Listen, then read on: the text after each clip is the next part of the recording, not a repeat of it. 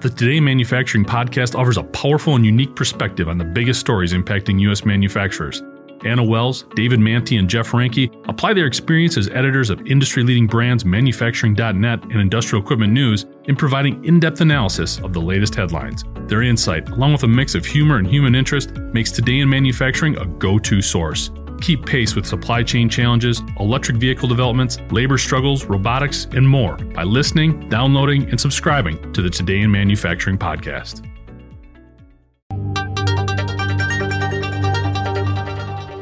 It's been a tough few weeks for Silicon Valley's tech workforce. Many of the industry's titans have announced thousands of layoffs amid a changing economic landscape and some extremely company specific turbulence the shifting e commerce sector affecting Amazon, Facebook's various metaverse issues, and whatever's going on at Elon Musk's Twitter, to name a few.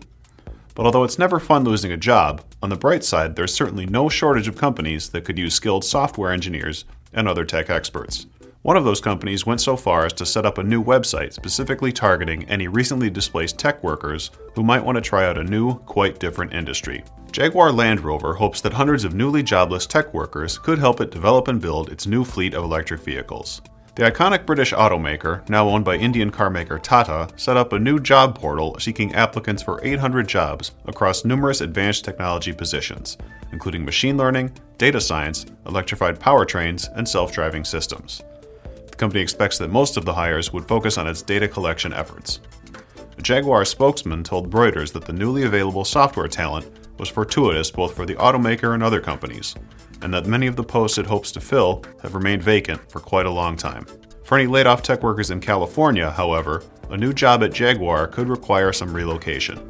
Most of the jobs will be in the company's native UK, although there will be some posts in the US, as well as Ireland, Hungary, India, and China.